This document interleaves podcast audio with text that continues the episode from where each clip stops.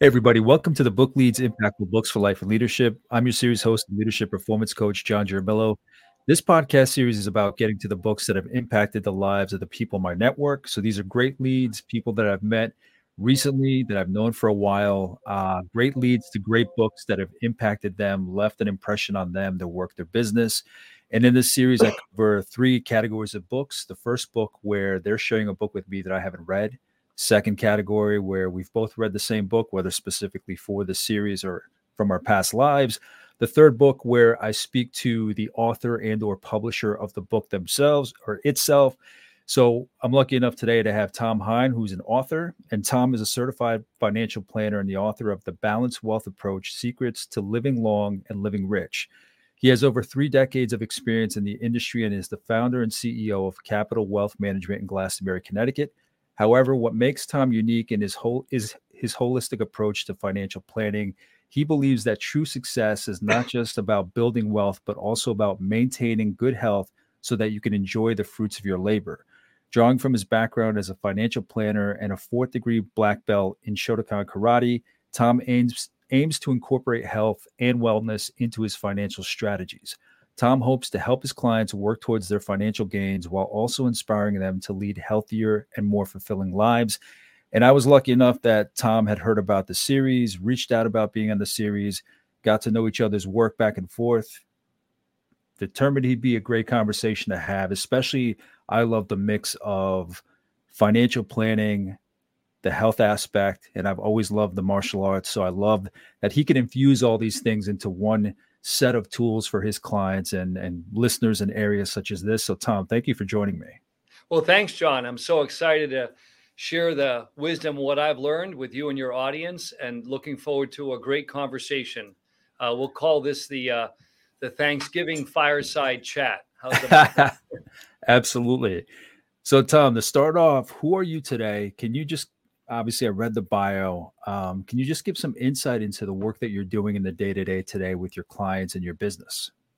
Yeah, thanks. So day to day, if you will, when you put on your, I call it, you know, your daytime uniform, in one sense, we're a typical wealth management firm in that we're guiding clients on their portfolios, helping them do their estate planning, you know, coordinating the taxes with their tax preparer.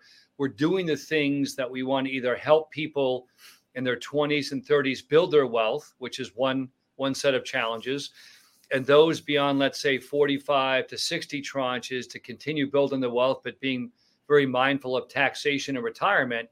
And then there's a tranche of people in their 60s and beyond who already made it to the retirement finish line, but now they got the rest of their life to work on in terms of kids, grandkids, philanthropy, and that area. But again, the health theme follows throughout all three tranches.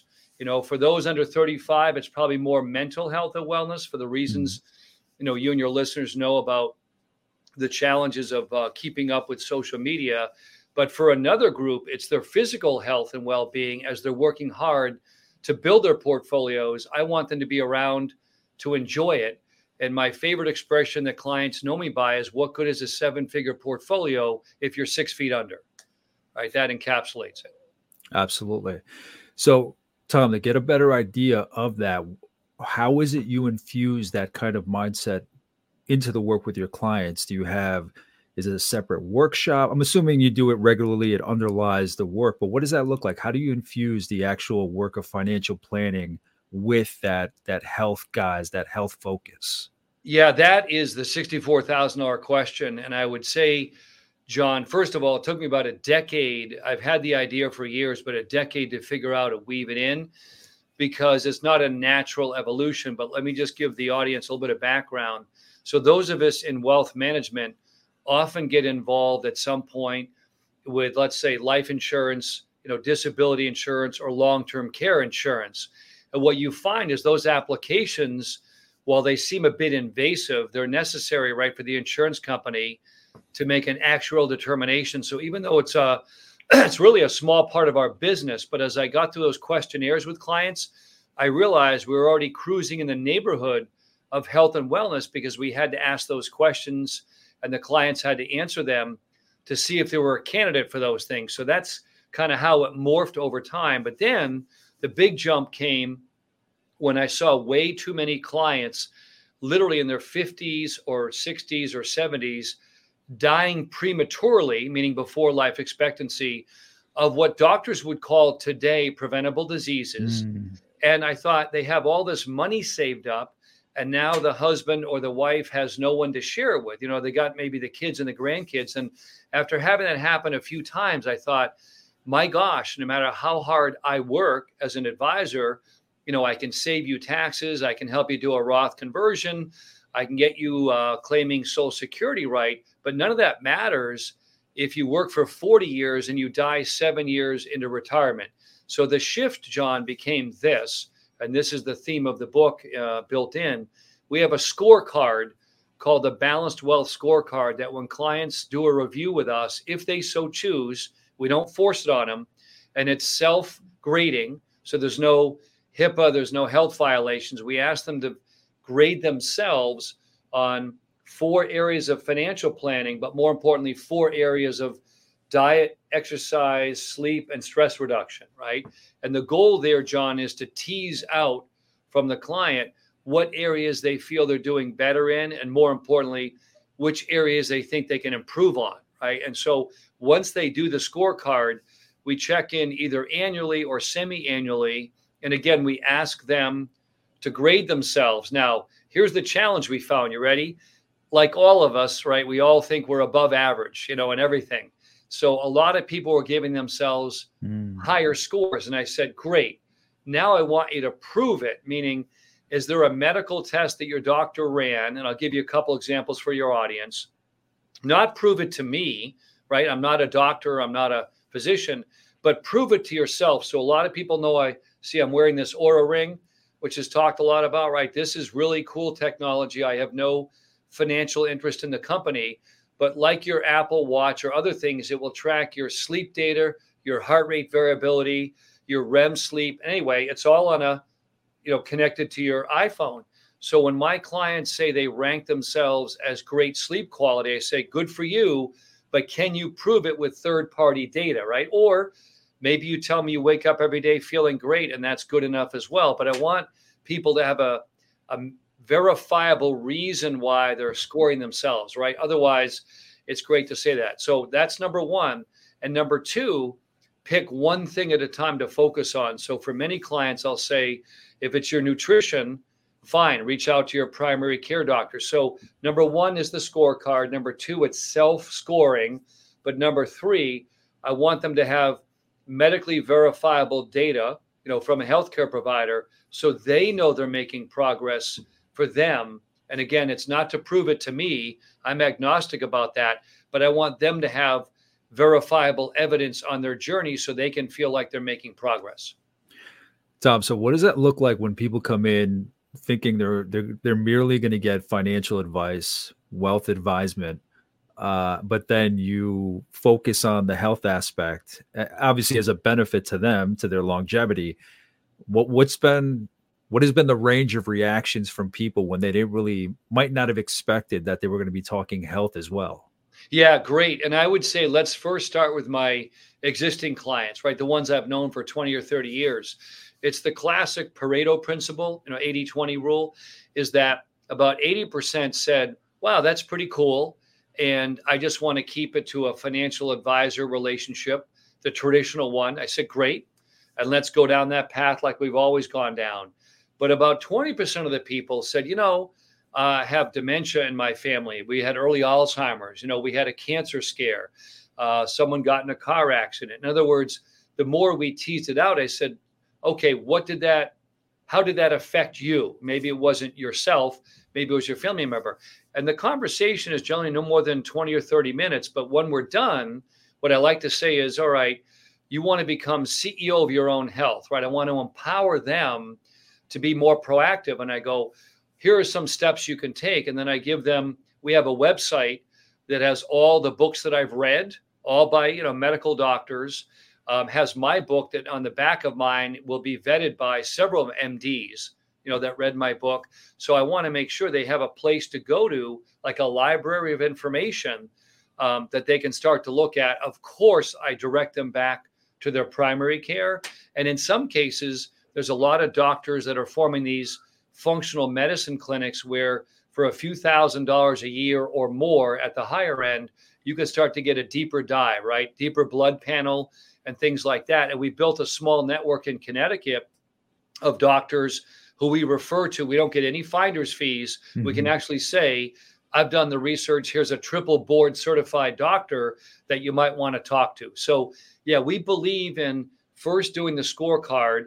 And then I let them know that it will not offend me if they do the scorecard and go, you know what? I'm going to take my own journey of balanced wealth. Great, go for it. But if you want someone that can give you feedback, and I'll tell you the other end of it, just to share with you, we actually saved our first client's life. One of our out of state clients, having read my book, decided to get a deeper dive into her health history. And this is an exciting story. It happened two months ago. She found out this particular client lives in uh, between Texas and California. She found out that she was in AFib, which is arterial fibrillation, not knowing it. For your audience, if they don't know that, doctors will often say that the first signs of AFib can be a stroke, right? Well, we don't want to have a stroke. So she found out years before there was a problem, and they now have a you know a program to correct it. So to me, to have a healthy client who had no underlying conditions go and seek out just to make sure that was a win-win. Okay. A second one has emailed me information on um, a family member had gone through Parkinson's, and I'm getting that to my doctors saying, "Can you give some feedback to this person of maybe the cutting edge research they don't know they might want to be on top of?" So that's the extreme end. On the good side is clients that we've known for a while that trust the process. We're not charging for it. We're simply giving them, we're pointing them in the right direction, John, to take a step further. Because when I grew up, and maybe as your, you know, for your generation, it was always go to the doctor for an annual physical. He or she tells you you're fine, but inside your body, your body is giving you signals all the time. Most of them are good, but some of them may be like, hey, there's inflammation here. There's all these things going on. But we were taught don't go to the doctor until there's a problem, right? The hmm. challenge with that is that problem may be further down the path than may be more difficult to correct than if you go for a proactive screening. So those are the, you know, those are the things. But I do share with people that this is their own journey. They have to pursue it on their own. They're going to have their own doctors. And my job is just to be a sounding board to saying, here's a great book to read on you know the latest trends um, in functional medicine or if you're into uh, podcasts on that one. So all we want to do is be a sounding board not giving medical advice not giving direction but enough that the client can say you know what? I need to know more in this area and then i want to say here are some resources for you or more importantly here's important questions to ask your primary care doctor you might not have thought of and then that begins their journey. But we focus primarily on obviously the wealth management portion of what we do. Yeah, and that's great for them. Where even if they admit, well, that's not what I came in for, I, I appreciate it. Thank you. I mean, even if they they keep it to strictly transactional, the client service of the wealth management and advisement, they always have that option to come back anyway you know you it, planted it in your head that that's a consideration of yours that you are a sounding board that you are doing your your research on it. So at least they know from the get-go that they have that option to come back should their tune change for whatever reason. Yeah and more importantly like one of my classic questions i ask and again i ask them to ask their doctor. It's always reach out or they might have a family member that's an aprn or involved in medicine I said, you know, your vitamin D level. Now, a lot of people didn't know through COVID. A lot of people didn't check their vitamin D level, didn't know they should.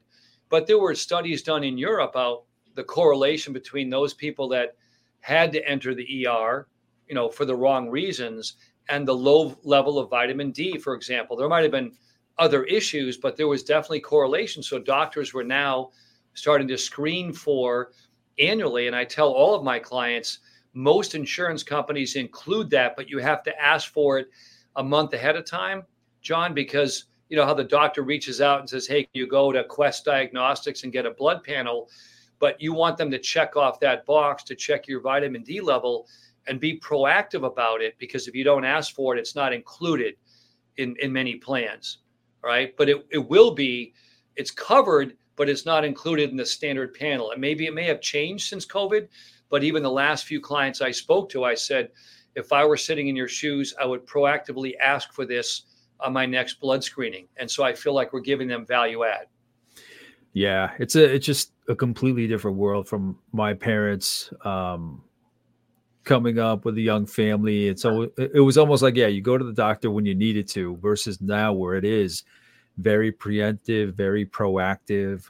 There's so much uh, access that you can get online. Obviously, uh, vetting information, getting from your doctor and whatnot. But it's amazing how we have all these tools um, compared to generations past. And I mean, we shouldn't let them pass if they're there for the taking.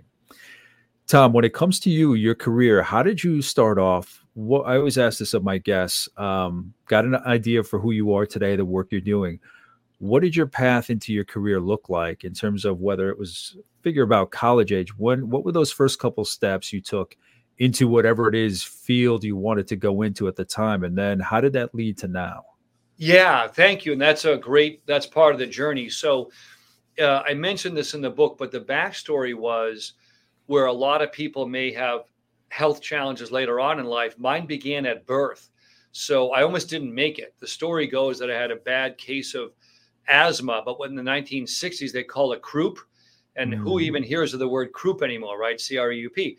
Well, long story short, I had to be isolated in an oxygen tent for about five to seven days. Uh, this all happened when I was under two years old, so I don't have any conscious memory, but the body does remember that. So I grew up sort of overcoming and understanding a little bit about asthma. And shortly after my high school career and like lacrosse and all that stuff, I really fell in love with martial arts at University of Connecticut, where I went undergrad and MBA. And starting at you know 19, 20 years old and continuing for 40 years or more, martial arts was my ticket to freedom. I loved it, trained in it, advanced, went to world tournaments, and in that journey, I had a choice to make uh, many years ago when I was in corporate America, and the choice was work more hours to get to the top, but you sacrifice your health, or leave that world and form my own investment firm, which is a lot of work up front, but ultimately leads to more freedom. And at the time, you know, it was not common to walk away from a potentially good corporate world.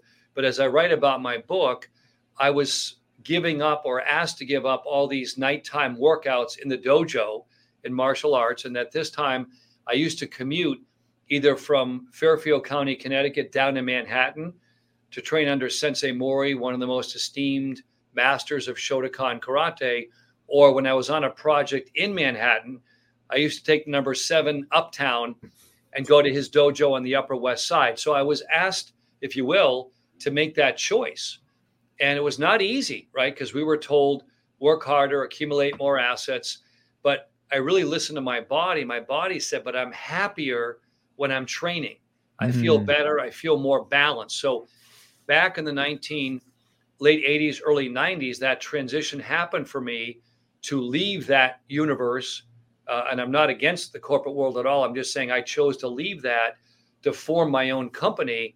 And in doing so, I kept my workout regimen of martial arts. I added some yoga, I added some boxing along the way but that was really got me started, John. The ability I could have both, right? I could have a nice career where I loved helping people with their money, and I still do, but I didn't have to give up the things that I thought made me a better human being, made me uh, easier person to be around, better for my children. I didn't want to give up that core of me, the essence, which was the martial arts, the wellness, the meditation aspect. So, Tom, for you, first going back to your school, your schooling, just because I'm always curious, what was it that influenced you to go into business and the MBA? Was it family? Was it, you know, your network within your family circles? What was it that that put you on that path? Great question. So, like a lot of your listeners, you know, these events happen to us in life, right? We don't always, we can't dictate what occurs to us, but we can dictate our reaction to things. so, the biggest one was when I was a summer internship So, right about my son's age, right? 17, 18, 19 years old. I worked for a company outside of Boston called Prime Computer, which was in the in their heyday. They were like a mini IBM or a digital. They were selling tons of computer services to companies around the East Coast. And I happened to work there as an internship. My father happened to hold some stock in that company. So at this time, John, I have no idea I'm going to be a wealth advisor. You know, I know a little bit about the stock market, but I don't follow it. I'm your typical teenager. But one day, seven or eight vice presidents, and this is before the internet, before the cell phone, and all that, these seven vice presidents quit and leave Prime Computer to form their own company. And I came home that day and I said, Dad, I don't know a lot about the stock market, but seven people leaving a company at the high end can't be good news. Maybe you ought to consider talking to your broker. And he did, and selling some shares, which he was able to gain a very nice capital gain. Later on, two years later, the company filed for bankruptcy later on, right? Little did I know that being at the right place at the right time and hearing that knowledge, and my father and mother used that money to buy a small property on Cape Cod, which appreciated 500, you know, five or 15 oh, yeah. times the value just because of that one smart decision. So I would say, John, that planted the seeds in my mind of what it's like to have timely, relevant financial information to make wise decisions. And that probably got my brain thinking, hey, this might be a good career. Gotcha. And then, Tom, was it you? Was it just you, or was it some kind of influence or guidance from someone else when it came to the decision you wanted to make about, listen, do I just grind it out and do the 40 hours or 50 or 60 hours a week, or do I focus more on the karate and, you know, and then build my own business? was that kind of you just from the the wisdom of doing the karate and just the focus of that or what, was there some kind of influence from outside somebody kind of help you guide you in that decision yeah i would say there were two or three people that were key in that and i would share with your your listeners you know if you believe in you know the goodness of the world and meditation and mindfulness there's a famous quote about when the mind is quiet the world will show it, you know, show itself to you. So I would say be open to mentors, right? Mentors of all types. And by the way, the mentors can be of any age. They don't always have to be older than you. They can be younger. So I'll give you the three. One was I was in grad school getting my MBA and I was thinking about getting my PhD. I love finance. You know, I love the idea of money, but they said to me, boy, Tom, two things. One, if you're going to go because you had your undergraduate and your master's at UConn, you have to go somewhere else, you know, for your PhD. And I love the Northeast, want to be close to my family. And they said, look, if there's an opening in North Dakota, you know, Idaho, Wyoming, you got to move. And I thought, okay, fair enough. I didn't want to mm. do that. The second thing was you might have heard the term publish or perish in the academic world, right? I love I love writing, but I love writing at my own pace. In that world, you have to publish periodically to get tenure. And I thought, back in that era, when would I have time to do all this writing? You know, if I'm doing my martial arts. So those two themes were something I incorporated about, okay, this is probably not the path for me. In addition, my parents were great guides for that. And then the third thing was, you know, talking to at that time friends and peers. And at that point, financial planning was just getting into its own. It was just starting to become its own. It wasn't, you know, being a CPA, it wasn't being an attorney, it wasn't being a stock jockey. Financial planning was kind of covering all those areas. Mm. And I realized that just at the wave of the beginning of that, if I had this love of finance and a love of health and wellness, why not do my day job and build my clientele, but still pursue my dreams at night? So, yeah, my parents, my professors were great, and then basically peers. Those were the three sources for me. And not all in that order, but they all kind of morphed together for that. Yeah. Beautiful. Tom, when it comes to people that I have on my guests, uh, I'm always curious how who they were as a kid shapes what shows up in the work they do today. I've been fascinated by that. It always comes up. So, does it make sense for you, uh, considering who you were as a kid, the type of kid you were, the environment that you were in as a kid? Does it make sense? Not that the path was going to lead you here, but does it make sense? How do you reconcile your childhood and how you were, where you were, the environment that you were in? How do you reconcile that to where you are now and the work that you're doing? Yeah, it's huge, John. And thanks for bringing that up. And for all of your listeners and those that watch you, I can't emphasize enough that your family of origin, if you do a deep dive, and I'll give the audience a benefit of mine, that everyone goes through, or many, many go through some level of trauma at some point in their lives.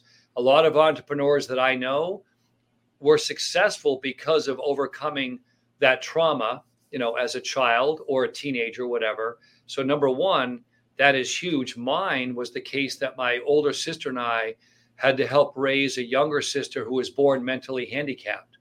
So, you can imagine today there's a lot of support networks, but in the 1960s and 70s, there were virtually no networks. You had to, my parents had to go and physically meet people who also had disabled children. So hold that thought, right? You call family of origin and trauma, but if you understand what you had to overcome, a lot of those skill sets, John, are then applicable, right? If you call it the arc of your career, they're applicable later on. You just didn't know at the time. Second thing, equally important for me, was I was exposed to martial arts as a teenager, not the same style, not in Shotokan, the one that I'm in today, but it was Okinawan style. My master then, who's still alive today, was against the last team to spar against Chuck Norris's team in the 1960s and 70s. So that trajectory is pretty cool. And I mentioned that in the book. So I was exposed to me at the time that my family was going through a lot of trauma because of Amy, my sister Amy.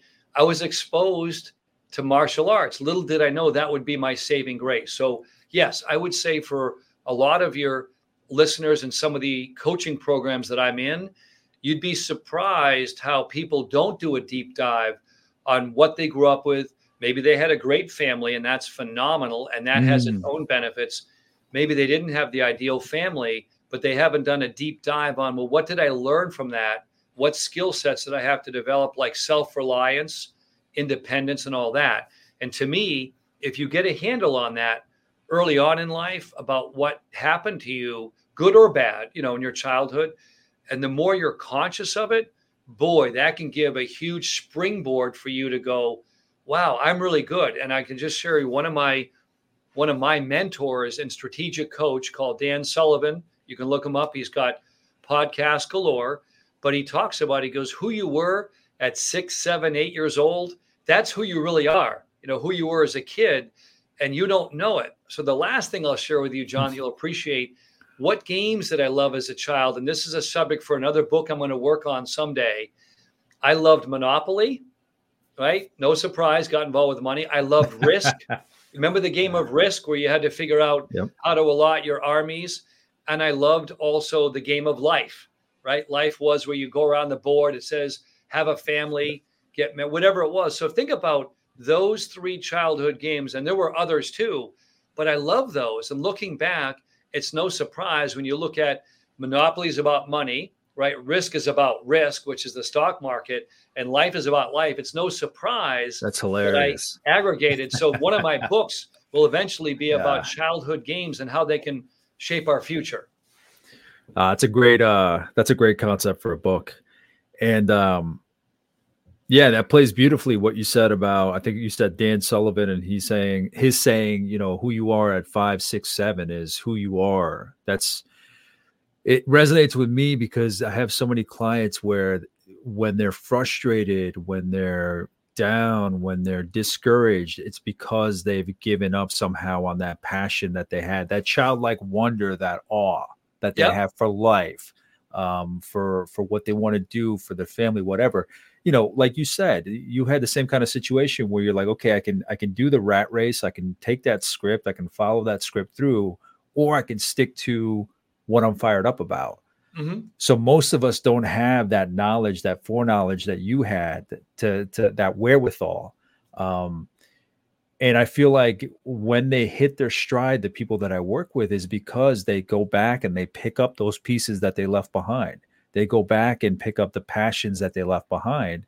Um, and most of them are about helping people with their own natural gifts. Yes. But there's just something about, you know, high school, college, here's the script, go into it. It's like, you know, the that mold, that constant mold.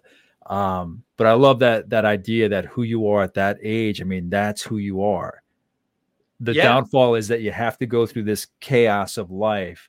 And by the time you do end up in this happiness, this clarity, is because you've come full circle. You are that person again with, you know, a different environment around you. You you have your career, maybe you have a family, but it's like who I am now. Right now, I'm, I'm most at peace in my life right now, and I, I'm I'm. It's amazing how many of the lessons, how many of the thoughts that I have trace back to the same way that I thought as a kid. But you're always thinking that you have to go out there to find what is you. Meanwhile, you know, you're literally sitting right on it. Right. A lot of times too, if you're able to reflect on you know what were the most fun things you did as a child. You know, everybody might think, oh, it's the same thing, you know, birthday parties, bowling, whatever. No, no. If you drill down, like we used to play hide and seek, we love that in our neighborhood, right? We had 30 oh, yeah. kids. It was the baby boom generation. And I wrote a short story years ago in college about it. But I remembered it was all summer long. I mean, these games, John, would last for hours. And I realized again, life changes. I don't, you know, it's not done yeah, anymore. Yeah. But boy, what great social interaction. We knew which kids were the fastest. You know, for yep. me, it was George and Jimmy. You had to spot them before they tagged the goal, right? Yeah. Or we knew uh, which, which like the girls were great at hiding. They'd find these like amazing, you know, we used to call them like the sniper hideout. You couldn't find them, right? So looking back, we played kickball all the time. So whatever it is, I look back on that with, and I'm still friends to this day, and I write about it with guys that I play with in the fourth grade. And we still go, like, you know, we'll have golf weekends with the guys or whatever, but I'm still friends with them. And yeah. I find that fascinating. So, yeah, I do think, and again, not every childhood was rosy, but there's always these vignettes, these moments. They said, as you said, I was at peace or I had fun or I had joy. And you want to go, okay, what was it about that? And maybe it was you know, my best friend and I used to go and hike in the woods, you know, and discover new trails at a time when you could do that. Now you got to, you know, you got to be careful if you're going to be alone. But the point about it is don't be afraid to go back to that and figure out what parts of that life made you whole.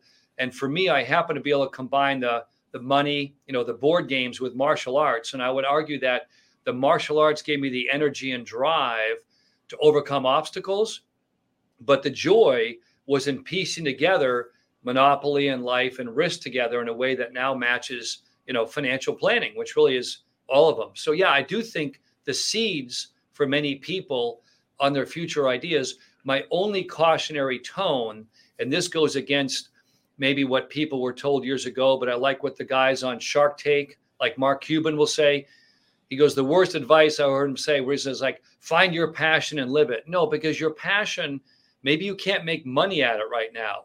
So yeah, you know it's okay yeah. to have a passion. Yeah. But they always say this, and I'm sure Kevin O'Leary says right. Find a way to make money first, uh, ethically, of course. Right. Find a way to make money, and then once you're making the money, say, okay, is this in alignment with my passion? If it is, fantastic. If not, chip away at things you can do like I did. So you have your day job and your passion. The reason is, do not force people to go follow their passion and then rack up tons of debt and then you spend a decade right that's not a good solution so i often people will hear people say well this isn't my you know the job i'm in isn't the job i love for my life i go okay if i'm counseling a client that's okay you're saving money in your 401k you're paying down debt but let's launch the second phase of your life if this mm. isn't what you want to be doing you know whether it's the book what color is my parachute or whether you do these online things about what are those skill sets that bring the best in you out while you're working at your current job you can be thinking about that and today yeah. you know with indeed and all these resume services everyone's a lot more mobile people want to find you online so you can kind of take where you are always start from stability if you can and then layer on yeah, your dream yeah. list right so i do want to make sure because when i was growing up it was wrong. They said, find your passion and follow it. Well, one out of a hundred might say they made it, but the rest of us, you can't just have a passion and make money on day one. And it's not realistic to expect someone to do that unless they have family money behind them or something like that.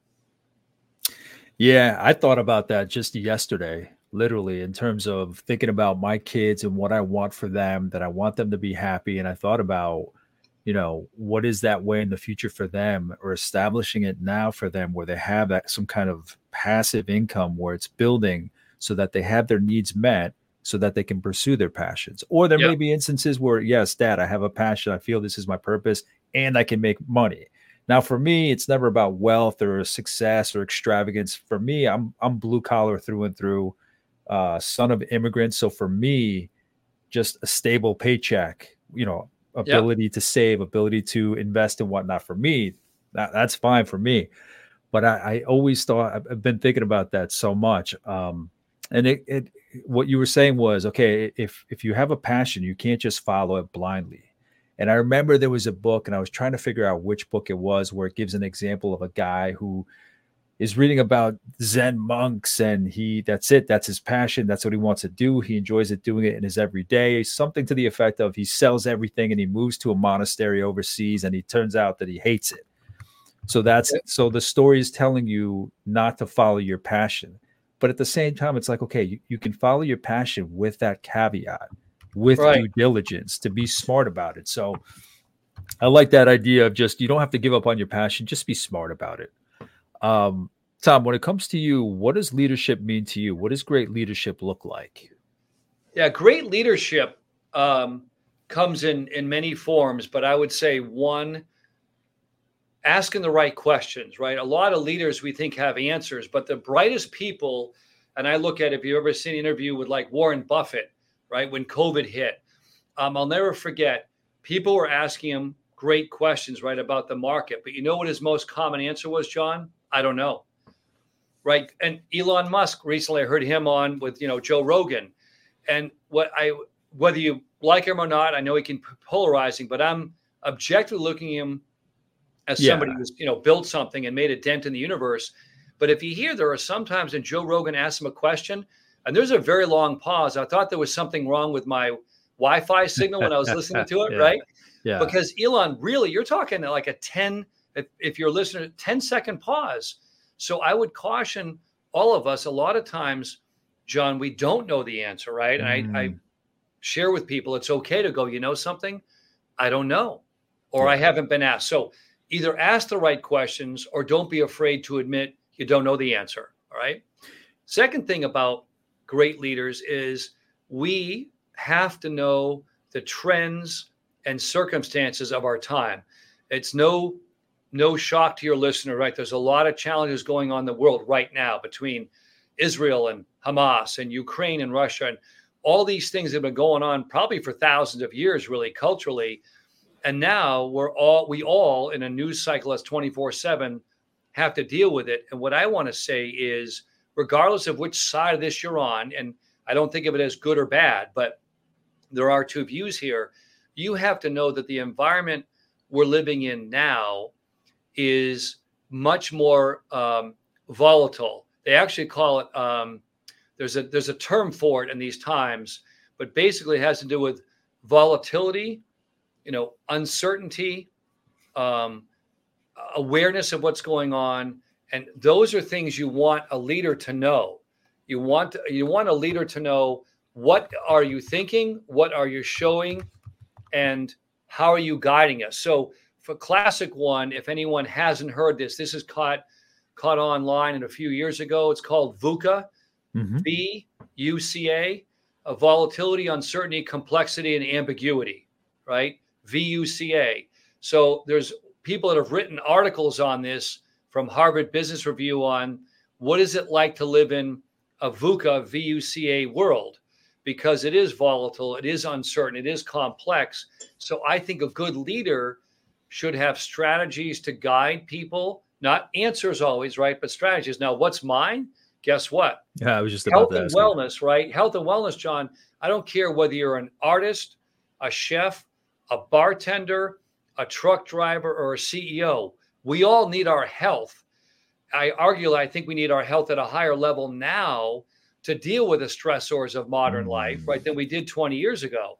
So that to me, when I tell my team or my clients, and they hear me talk about all the time, managing your sleep, your stress level, we all need to do that, especially in a world where things are changing so rapidly. So leaders ask great questions.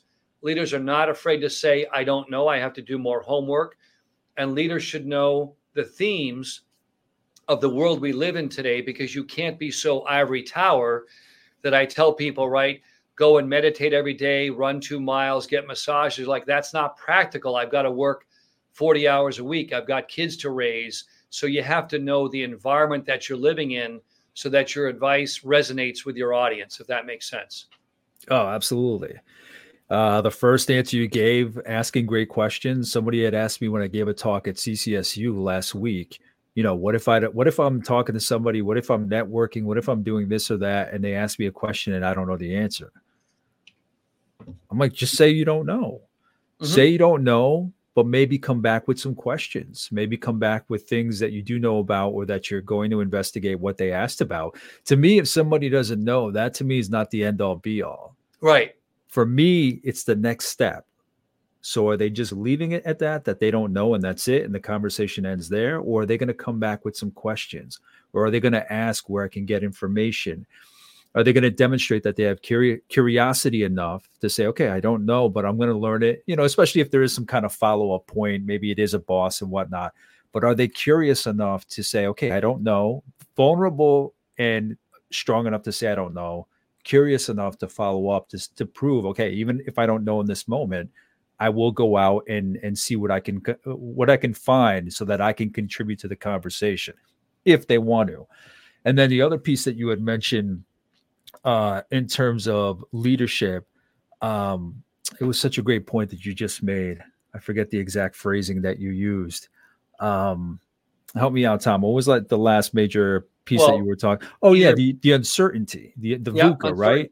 Yeah. Um, just the I've talked about this several times on this series It's just we're living in different times than our primitive minds can handle.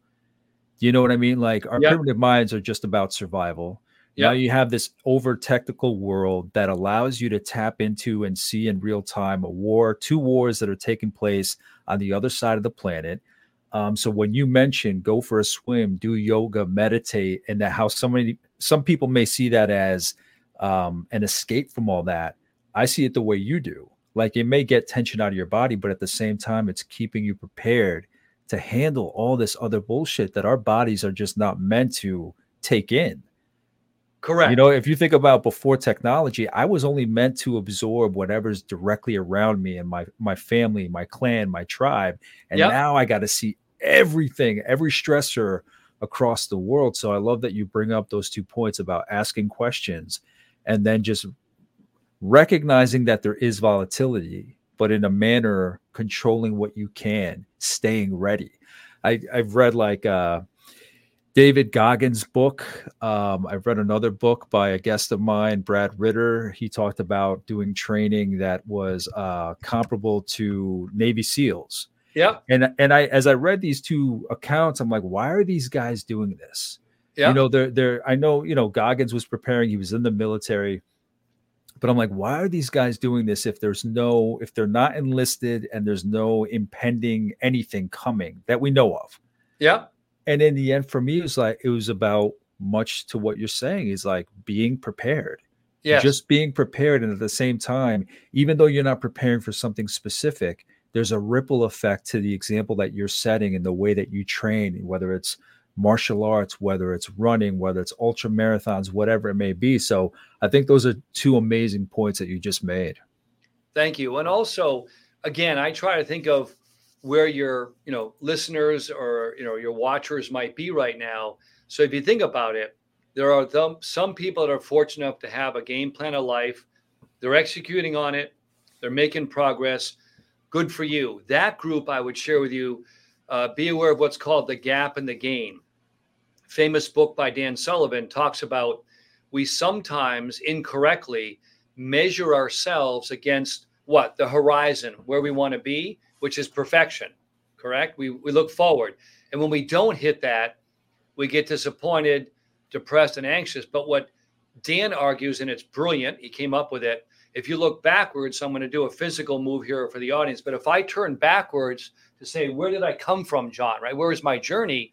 When you measure backwards, you realize I've made a lot of progress. Mm. And so the danger for that group that's successful and you know executing on it is some of those people forget to have happiness along the way. They're so hitting their goals, they forget that you're supposed to enjoy it. That's yeah, that's one yeah, group, right? Yeah. And that's what I'm saying. It's called the gap and the gain. And you don't want to look, the horizon is your ideal, but don't yes. measure your success against it. Yeah. The second group, the second group are those that are trying to figure out what that life plan is, right? They're trying to figure out, get a handle on what my arc story. And that's the group that I would say go back to your childhood.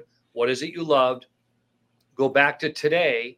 You know, what is you like doing today? But also don't be afraid to carve out that special time for yourself. I would argue every day we don't get enough sunlight. I could talk for another whole podcast on the doctors that tell us over the last decade we spent more time indoors than before and chronic diseases are going off the charts, right? We don't know is it, is it causation or correlation, but a lot of scientists will tell you there's a lot to be said for not having, you know, grounding. We don't wear, we don't walk on the earth. And so when you mentioned about historically how we grew up, right? Think about what an anthropologist would say, John, is that think about this 30,000 years ago, 20,000 years ago, what did we do? We walked to the river every day. So we physically walked they did what they call like the farmer's carry. We had to hoist things, right, long distances. Our feet were on the ground. They were. We didn't have rubber soled shoes. Mm. And we worked on the cycle of sun up to sundown. When the sun went down, we weren't watching our screens. We were in front of a fire, right? The community aspect. So we evolved in a circadian rhythm cycle that has totally now been thrown yeah. out the window in this 24 7 world, which is no surprise when these doctors go back at when did you know cancers and diabetes and all these things as we start to leave the agrarian world and in this modern world we left behind a lot of the innovation and the things that sustained our bodies without thinking about it right? No farmer imagine saying to a farmer thousand did you get your 10,000 steps in? They'd be what's that? Yeah, they were probably doing 20,000 steps a day. They mm. didn't count them it was just work to them. So i think you're right when we talk about leadership is making sure people have their game plan guiding them, but make sure along the way that you have this joy and happiness. Not that you're going to have every day be stress free. Yeah, yeah. But yeah, don't be yeah. don't be just working for an ideal and go, I'm going to grind it out and not realize that wait a minute, when I get there, am I really going to be happy at the end result? As opposed to saying, I look back on my journey. Have I helped other people? Did I touch other lives? Did I make a difference? while I'm trying to, you know, grow my net worth or help my family. I think you can do both. Yeah, again, another two minutes of just solid advice, piece after piece. Um, and the pieces that stand out to me are the ones where you, again, I don't know when it, for me, it was a slow evolution um, where I don't have specific goals anymore. I, I'm working in different directions, I'm building things up, but I've recognized the power of moments.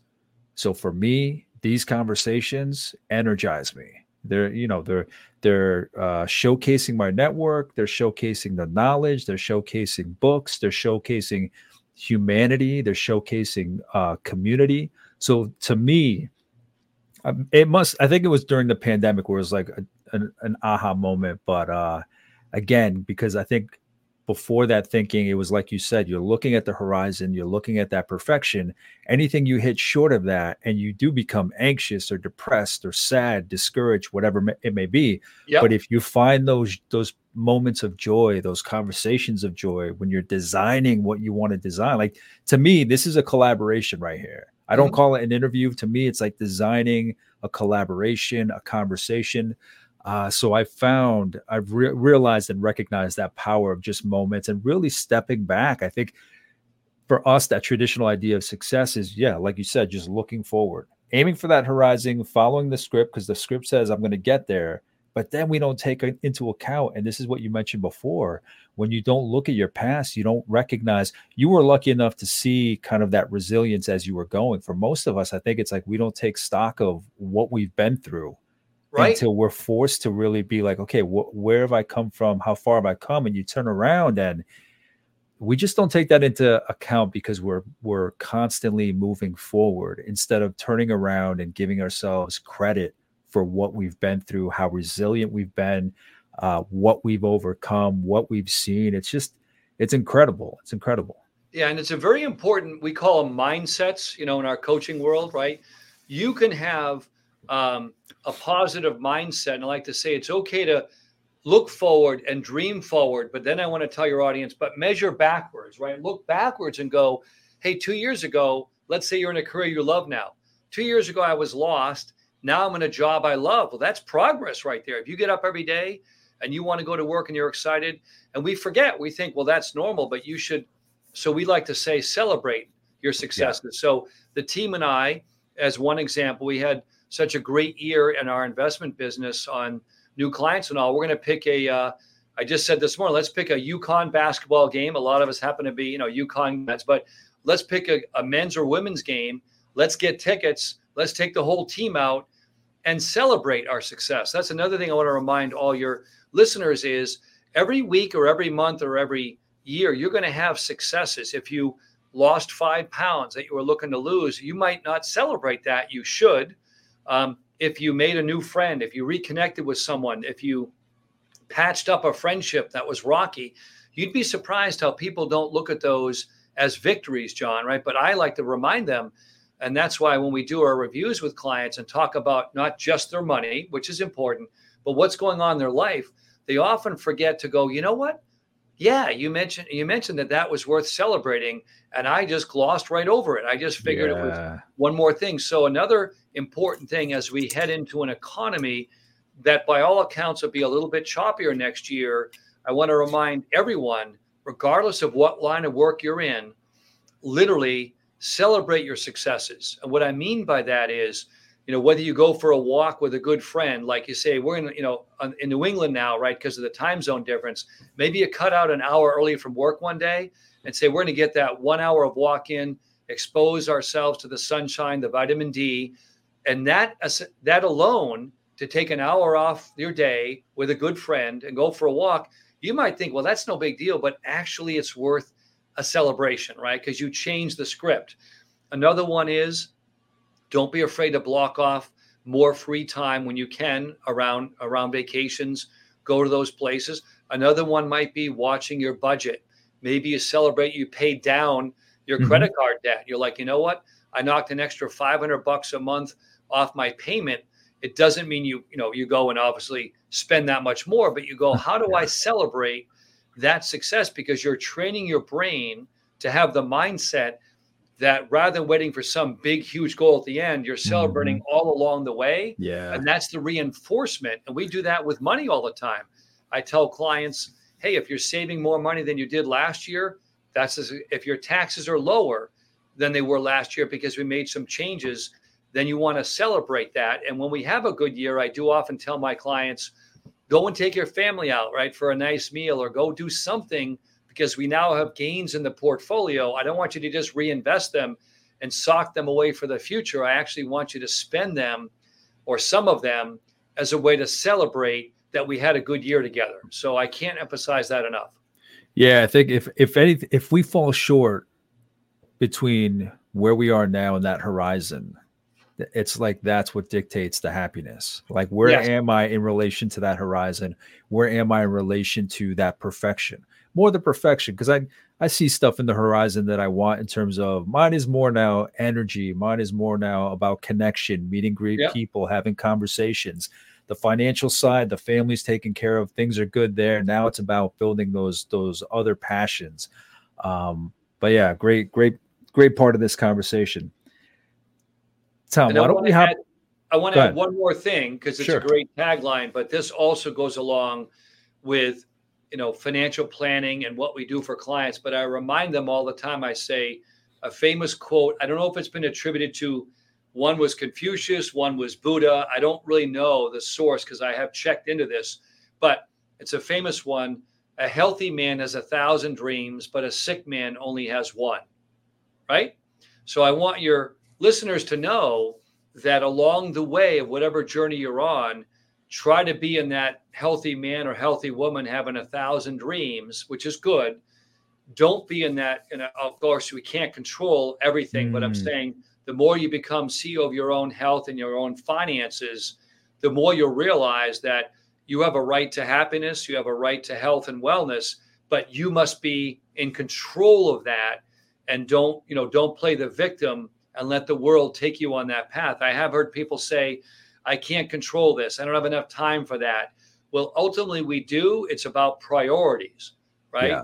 Sometimes we do have enough time, but we're not having the right priorities. So we do something else that may make us feel good for the moment, as opposed to what's the priority to get me where I need to go. And not an easy thing to do, but you want to recognize that because in the end, when I hear people say I don't have time for exercise or time for doctors or whatever, I go, if you don't take time for your healthy choices, you'll be forced to take time for your illnesses. And then it's no fun.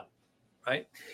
Yeah. I just uh publishing an episode soon, episode 77 with Cindy Gersh, and she has uh, a chronic disease. Uh, and it hit her hard, but and she was in the slumps. She admitted that, but then and we talked about victimhood. Uh, yeah. but she said it's like okay, I can I can either sit here, sob, just let go of my life, be unhealthy, and it hits me harder, or I can control what I can, get healthier, do all the things that I need to do with medications, whatever I can do in terms of health, and do what I can, control what I can. So it resonates right with what you're saying, and it's so powerful. Great. Yeah, because in the end, all of us, as I said, we all have a different family of origin. We all have a different journey. We're all different stages of that journey. But one thing is true how we react to those stressors, right? How we react and how we process them often determines the outcome mm. of what happens. Yeah. So we can have a tough situation that maybe the, the short term outcome isn't a great one, but you can control your mindset. You can say, okay, this is a minor setback. I'm going to figure a way out of this. Or you can go down that bad path, which is, woe is me. Why do I have this stuff happen to me all the time? And the more you say it, I don't have to tell everyone, yeah. sure your audience knows, you reinforce the universe going, if all you talk about is bad outcomes and life is tough, guess what you're going to get more of? And that's, remember the secret? You had the guest on that talked about, right? Yeah. That's been known for a long time, but a lot of people don't spend enough time focusing on what are my thoughts communicating to the world every day? Am I communicating uh, nothing goes right for me and I'm under stress, or am I communicating yeah. I'm successful? I want to connect with people. Now, eventually, enough repetition of thought will get you the people and places you want. I know Joe Dispenza has done a lot of work in this area. People follow him as well. But you'd be surprised how many people know about this but don't actually practice it, right? And you do have to practice what you preach.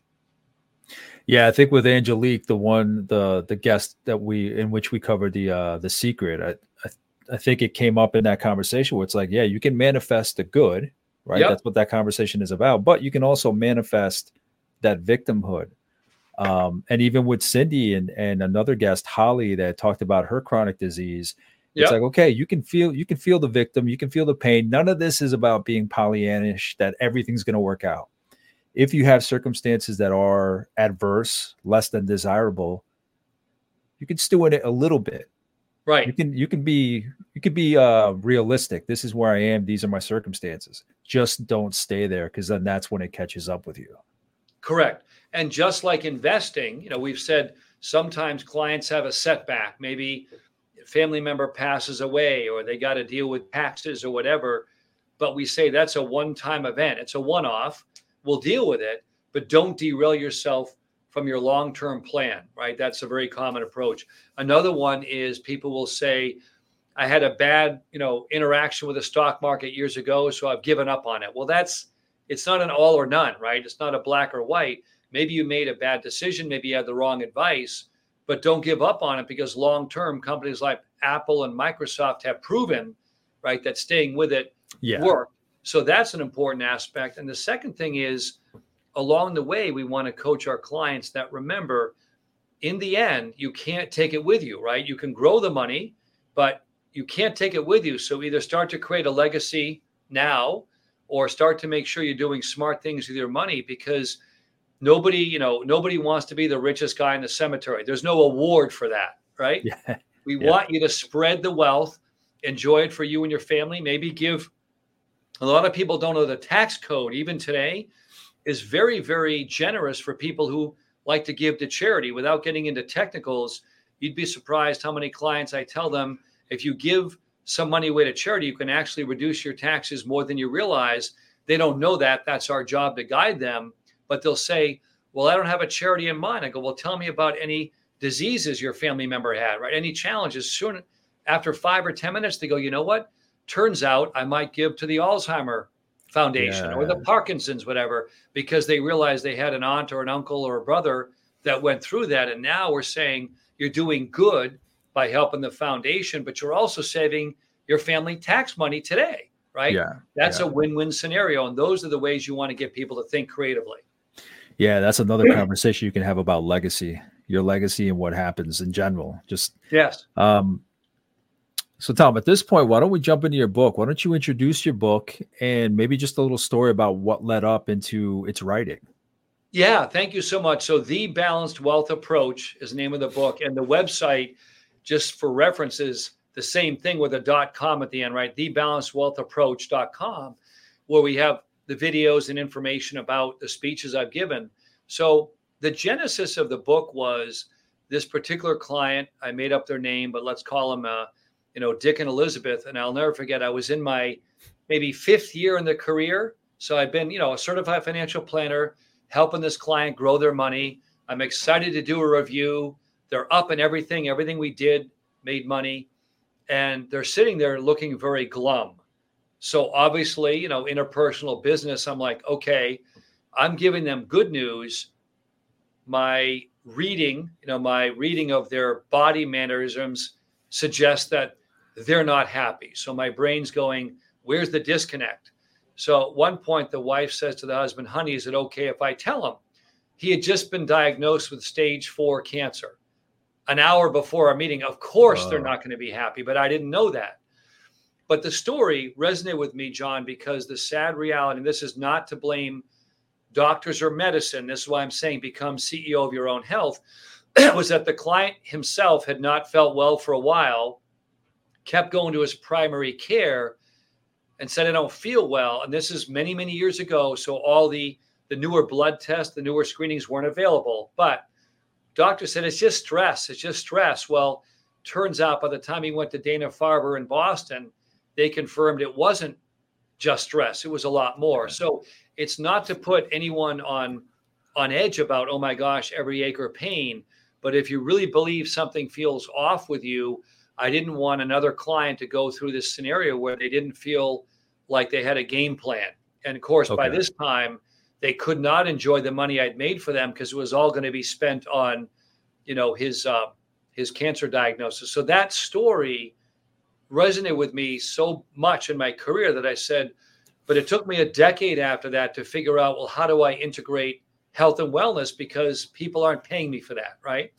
So fast forward Another story along the way happened not too long ago. Another client of mine said, My gosh, you already made my wife and I enough money to enjoy life. But sadly, because of her, um, her diabetes and all, we can't go the places that we want to go to to enjoy them. So that was another reminder that people that were busy working hard, accumulating their money, weren't able to enjoy it for reasons that are, you know, preventable right? So we now know that a lot more people want to be proactive. A third one, probably the most egregious one, goes back a long time ago where a very wealthy client out in Texas worth, you know, millions of dollars, but when I went to do a life insurance review with that person, I noticed that all their free time was being spent running from doctor to doctor, you know, he and his wife. And I thought, well, if you're so successful on the money part, why are you running around from doctor to doctor? And uh, pardon me, no surprise, you know what it was. In order to create that great wealth, the amount of stress they were living under to create the wealth and keep up with spending habits, that was causing the stressors. So it became right this vicious cycle of I'm doing well. I want to make more money. I want to cut that mm. next big, you know, cu- close that next big deal. But the very act of doing that was causing the cycle of the bad cycle of health and wellness. So in the end, we were trying to guide them on maybe searching for that horizon of that super high net worth. Maybe that's not the right goal now. Maybe there's a different goal to get you where you need to go, where you can still make money, but not put yourself under that much pressure. Right. So I think if anything resonates today, it wasn't about it wasn't about everyone's net worth. Some were very modest clients that had a health setback. Some were very wealthy ones. So clearly, it's not related to how much money you had. It was related to did you take your own, um, you know, your own control of your own health and wellness early on in life, or did you have the right resources to talk to? And the second thing that I'll dovetail on there is most people spend more time planning a two week vacation than they hmm. plan than they plan for their own health. Yeah. So I remind clients that yes, you should take time planning that trip to Europe, but you should also be allocating time to your finances and your health and wellness and not just think of it as an afterthought, right? Yeah. Because too too many of us get so busy doing what we're doing, we actually forget to slow down and go just the same thing as why do you want to go to Portugal or Spain and they'll tell you why? Well, yep. why are you working in this particular career this hard? Or why are you saving in this manner? Why are you not using, you know, annuities or life insurance or Roth IRAs? So we want to do a deeper dive into the why as opposed to just being on autopilot and as you said following the script right yeah so the book talks about different stories about people reaching their health and wellness journey but how we interacted with them along the way to get them further along with their money which is the most important but further along on this understanding that you have to be ceo of your own health and then at the very end i tie it in with some great stories on mental health and wellness too because that's become a big concern today. You know, if you're under 35 or 40, that is a bigger threat than some of the physical ailments that are down the road. Tom, so how, and thank you for that breakdown. So, how do you structure the book uh, in terms of chapters? What kind of path do you take your reader on? Um, you said you've weaved in some stories. What what kind of chapters can people find? What kind of path do you lay out for them? Yeah, and I also did an audio book. So if you're into listening in your iPhone, I recorded the whole book in my own voice as well. You know, it's okay. on Audible. Okay. But we we start off with a story near and dear to me, which is my mother saving my father's life in 1987. And that got me on my journey. I was in the middle of studying for my accounting exam to get my MBA at University of Connecticut. And mom, through an amazing journey, actually saved my father's life. But what did that mean for dad in 1987? That meant he lived 20 years longer. He got to see the birth of my two children and the adoption of my sister's son, right from Russia. So, what did it do is not just extend his life, but gave him the joy of seeing his grandchildren born. The second part of the book goes into why should it matter to you, right? Why should you spend more time on your health and wellness? And all sorts of studies from Harvard showing that people that spend a little bit more time on their health and diet can live an extra 10 to 15 years of healthy living. That was in the Tony Robbins book that I researched as well, um, you know, called Life Force. So, number one, a story of my own family, my own journey with martial arts. Number two, a story of money and why does it matter to you? Why should you care about this? And then we segue into the scorecard, how you can rank yourself on those areas of sleep, diet, exercise, and stress reduction. And then the last part follows up on mental health and wellness. And then how do we go? You know, where do we go from here? So it's a journey of self discovery for me, but for my reader, it's wow, there's so much more of this stuff that I can take advantage of. And along the way, if I get an extra 10 to 15 years of think about this maximum productivity, right? So let's say you hit your peak earning years at 45 to 55 but you can extend them from age 55 to 70 with good health and regimen. What can that do for your family and your grandkids? Mm. That would be a theme, right? Yeah. One study, one study in the book that I reference, John, that said one extra year on earth of everyone combined adds like 36 trillion with a T of GDP. One extra year. Why? Because at 81 or 82, God willing, if you're healthy, you've got all the wisdom of an 81 year old or an 80 year old, plus you've got time, you know, with kids and grandkids, or if you volunteer your time, you've got time. So imagine 5, 10, 15 years, and this is important, of peak earnings potential and keeping your stress and, you know, the levels, what we call the bad biomarkers down, that to me would be something worth fighting for, something worth striving for. So that's Absolutely. a big theme because today, more than ever, what are we hearing about from millennials, which is my daughter's one of them, right? Saying the idea of trying to marry, buy a house, which is very, very unaffordable for the average person, and raise a family isn't like when I grew up and did that, right? Yeah. So yeah. they may have to have families later on. Now, maybe families don't start at age 28, but age 35, for example. But that means that everything else gets pushed back, shifted back, right? Shifted, not necessarily bad, but if that does get shifted back, maybe it means that your career doesn't stop at age 60, but it stops at age 70. Well, those last 10 years, hopefully, are 10 vitally um, energizing years, not years of slugging it out, you know, punching the clock, trying to make ends meet. It should be years of, oh my gosh, I've got all the things, that, like you said, I've got everything in life I need, but I now have 10 more years of wisdom mm. and uh, energy. Enjoyment, just enjoyment right? too. Yeah. So that's why I want the reader to realize whatever age you are, it still gives you a roadmap of how you want to evaluate your journey. And there's no shaming in the book. We tell people all the time, every little bit of progress. If you say, I'm going to cut out one dessert this week, and you decide that's good for your A1C, right, to lower your blood sugar, that's a success. Yeah. You decided I'm going to cut out one dessert. Or I like to say, there's one other thing I want to add, John. We call it the three, two, one. Uh, for some people, no food three hours before bedtime, no alcohol two hours, and no screen time one hour mm. before bed. Or if you do have the screen time, wear the blue light glasses, right? We want to do that. So the three, two, one is a common strategy yeah. that's adopted in the health and longevity world that will get you a better night's sleep. Okay. The, the stuff we got to worry about these days, huh? I know. And yet, and yet, what's really cool about it is there are simple strategies if you build them into your habits that you can work on that we didn't have to worry about when I was growing up. That right, there was no such thing as screen time after seven or eight at night because we didn't have it.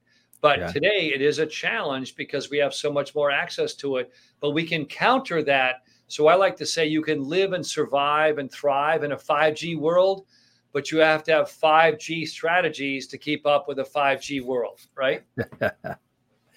so Tom, was there a particular moment where or that kind of triggered you into say, saying, okay, now I need to write this book? Did people prompt you to? What was the the moment or what was the um, maybe on and off, people kept bringing it up. What was it that got you to really pull the trigger on writing the book? Yeah, thank you. So even though it's my third book, it's the first one that really veered off. My other two are more about martial arts and business, which was my comfort zone. I would say the third one, this one, the aha moment became as I was talking to clients and running it by them, you know, about this idea, because I always bounce it off them they I said I just can't find a way to always integrate daily. And one of my top clients happened to say, Tom, that's easy. If you write a book about it and you lay out, you know, a strategy, then even those clients that aren't ready yet, you can always hand them a copy of the book and saying, when you're ready. And I thought, oh my gosh, you're right. I don't have to bring it up at every meeting. If I write a book about it, it's there forever. It's what they call evergreen, right? Is the yeah. term they use. So it's there and it does use some of the cutting edge trends. And I realized by getting the book in the hands of my clients or the public, I really have delivered the message of health, wellness, and longevity. And yet it doesn't force people to take the journey today. They simply have access to it whenever they want to take that. And that was the aha moment when I said to the client, and I'm a published author, and it didn't dawn on me because the reason is my brain said, I'm not a doctor. Why would I write about this? But then someone said, that's okay. You can interview a bunch of doctors and you know and have some help in the publishing world. And I realized, yes, this is worthy of a pro of a project because I can get the brightest medical minds to weigh in on it and attribute it to them. while I'm having help on the editing because I'm a big picture writer, but I had some great help in the background on the editing. So that's that's the journey of how I got here. So Tom, then another question I always ask my authors is I'm curious in writing it, how did your thinking evolve on the topic? How did your mind shift or mindset change, if at all? What what changed inside you or the way you looked at this topic, this focus as you wrote and, and put the book out? I'm I'm so glad you asked that, John, because what I learned, and I quote now uh, a very well-known professor in Harvard, David Sinclair. If you look him up, he'll probably win a Nobel Prize someday in uh, longevity. But if there's anything I can impart that doctors share with me is that you know there's our genome, right? Mm-hmm. What we're born with, then there's our epigenome, epigenetics, and every day, John, and this is true. Right after we're done with this great conversation, uh, the sun is out. I'm going to take a 10 minute lap around my building. Why? To get some sunlight. So every day, your listeners and your audience can realize that everything you do affects your epigenome, right? Which is your environment. And it used to be, ready for this? We were raised thinking it's 80 20 the other way. It's 20% you can control your, your genes, and 80% is what you were born with. Most scientists today say it's 83 17. 83% is how you live your life, mm. how you hmm. eat, drink, and sleep. And about 17 to 20% is controlled by your genes because we talk about the on off switch. So, all I want to share with your listeners is you have so much more control over your life than you realize. And even doctors admit now that what you do on a daily basis, I'm not saying don't run the marathon, right? I'm not saying don't climb that mountain, but for a lot of us, I'm not a marathon guy, I'm not a mountain guy, but I can do, you know, 20 push-ups every 5 hours. I can walk around my building when the sun is out uh, every hour for a break. So I want everyone to know that epigenetics, if you look it up, you have so much more control and direction over your life than even we were led to believe, John, when we were growing up. If I can leave anyone with that thought, every little action you do has an effect um, on your longevity. Yeah, I, you've probably heard me talk about this in other episodes, Tom. But just um, how much we stop ourselves because we we think everything has to be uh, a Herculean effort. Like right. it has to be a big move, it has to be a big goal, it has to be huge progress. That we we again, it's the same as that horizon. It has to be that far. It has to be that audacious. It has to be that big but they forget about all the little things because we're impatient. Right. We're insatiable. We want what we want now, especially with screens and everything, right. shopping and whatnot, TVs. Like my kid's never gonna know the the the the glory, the the the um, the enjoyment of Saturday morning cartoons. You know what I mean? Right. Like they, they just they'll look for something on Netflix. They're never gonna understand me waiting around all day for MTV to play my favorite video. They can just go on YouTube. So there's right. things that we want right away. Yeah. Um, so that stands out perfectly just because we're we're just so impatient. Right. And you hear the term, you know, MTP, right? Massive transformative purpose. And it's okay to have one, but just like a marathon runner didn't win their first marathon by starting the day before, just like, you know, the MMA or the champion weightlifter will tell you, I didn't start lifting yesterday.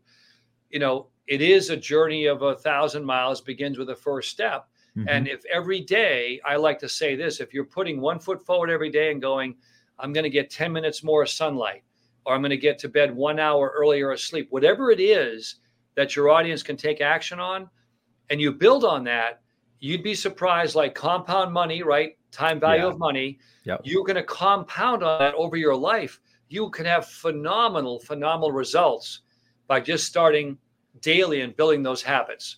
And they yeah. don't have to be a Herculean effort. Um, yeah, it, again, so many great points that you're making. Um, Tom, so uh, why don't we go very, very briefly? Uh, you mentioned your other two books. Why don't you just talk about each of those? Um, again, doesn't have to be too long. Just I'm curious what year they came came out. What were they about? Yeah. So thank you for asking. Um, so I also believe, you know, the quote about when I'm given lemons, right, I make lemonade. So my first book, and this is interesting for anyone that's ever been sued or through legal issues, I was uh, an advisor that got sued by a client after the tech wreck of 2000, where you know technology stocks crashed, and this client, um, and I wrote about it. I changed the names, you know, protect the innocent. But I was accused of doing something wrong, which eventually a three-panel judge said I was completely innocent. But it took me two years of going down yeah. in New York, right? And I had to prove my innocence, and it was exhausting emotionally. But when I got done, I was so proud. I said, I've got to find a way, as we say, to memorialize, right, to capture it. But I wasn't a writer. So, what did my coaching program tell me to do? Find a writer. So, my good friend and co author, John Brubaker, a Yale grad, was my writer. And I sat down and told him my story. We did the research together and we came up with um, how to protect your investment practice. But we used the term um, five black belt principles to protect and grow your investment practice because I had then gotten my second degree black belt in Shotokan. So that was a journey of taking a bad experience in life. And then in the end, some great things came out of it. But one of them was that I wasn't going to hang my head down because I was found innocent, you know, by under what they call an arbitration. But I learned to document meetings better. So after that thing, every single time we have a client meeting, a letter goes out or an email saying, here's what we covered, Mr. and Mrs. Jones. If mm-hmm. this is not your understanding, and guess what? Since 2006 or seven, I think we've had two letters where people corrected something. We've sent out thousands. So we now have a better process that we think is better for the client, but better for my team. Okay. Yeah. So that was called the NASD arbitration solution because at the time, the governing body, which is now FINRA, F I N R A, but it was yeah. NASD yep. back then. Okay? okay. So that was one. Loved it. I did a book tour around the country, made lots of money, and I thought, this is kind of fun. right? A few years later, as I started into acquisitions and succession planning, so I help business owners that are in our line of work and investments, I help them create a backup plan I say, you know, the old break glass in case of emergency. If they don't make it home, how does their wife, girlfriend, family get value from their investment practice? Because there are very strict securities laws, John, where, as you probably know, you just can't turn over an investment thing and say, my wife will get the money or my husband will get the money. Because if you don't have licenses, you're not allowed to earn commissions and fees. So yeah. I decided to interview the top investment people in the country and how they did their succession planning. Okay. And then I put that into a book called The Zen, right? No surprise. The Zen of Business Acquisitions. Why? Because I wanted to take my martial arts philosophy of playing the long game, right? Mm-hmm. And how we can create an enduring business where people could then say, I want to create G2, it's often called, right? Generation two or G3. So I put that in a book. That one I wrote all myself. I interviewed, and I was fortunate at the time. My daughter was attending Georgetown University in DC. I met a wonderful professor who had a coaching program on how to write a book, uh, Professor Eric Koester, K O E S T E R. Big shout out to him. And he guided us. And the book launched two months before COVID hit by oh, luck. Oh, wow. All right. Wow. And yet we had done our Zoom meetings and all that because it was a collaboration of people around the country. So that was an aha moment where I said, oh my gosh, this was so much more fun because it was about a positive topic, right? It wasn't about being sued, it was about how to create an enduring business. And that then a few years later led to this idea of, you know what? I love writing, but I also love health and longevity. And let me share that with the audience as well. So thank you for asking. They're all there on the website, you know, thebalancedwealthapproach.com. All of the books are listed there as well as a lot of my interviews on TV and things like that. Absolutely. Thank you, Tom. Um, and then I, I, should have asked this question in my series from the beginning, but only recently started asking. We're talking about your book here. What's a book that's in, inspired or impacted you uh, that you could mention? Something that stands out, if you could. Yeah, that's great. There are so many I love to read, but I'll give you two. One um, was the Tony Robbins book, The Money Masters, where he interviewed the brightest people on the planet, obviously Warren Buffett, everyone about money habits. That would make sense. But lately, and this, I have no, again, financial interest. I have no tie to the author, no tie to the author. Mm-hmm. But one of my favorites I'm, re- I'm reading right now is Peter Attia's book called Outlive. O U T L I V E. And that's all about longevity and the things that he teaches his patients to do. I hope to send him a nice email telling him, I love your book. You know, I'm a fellow published author.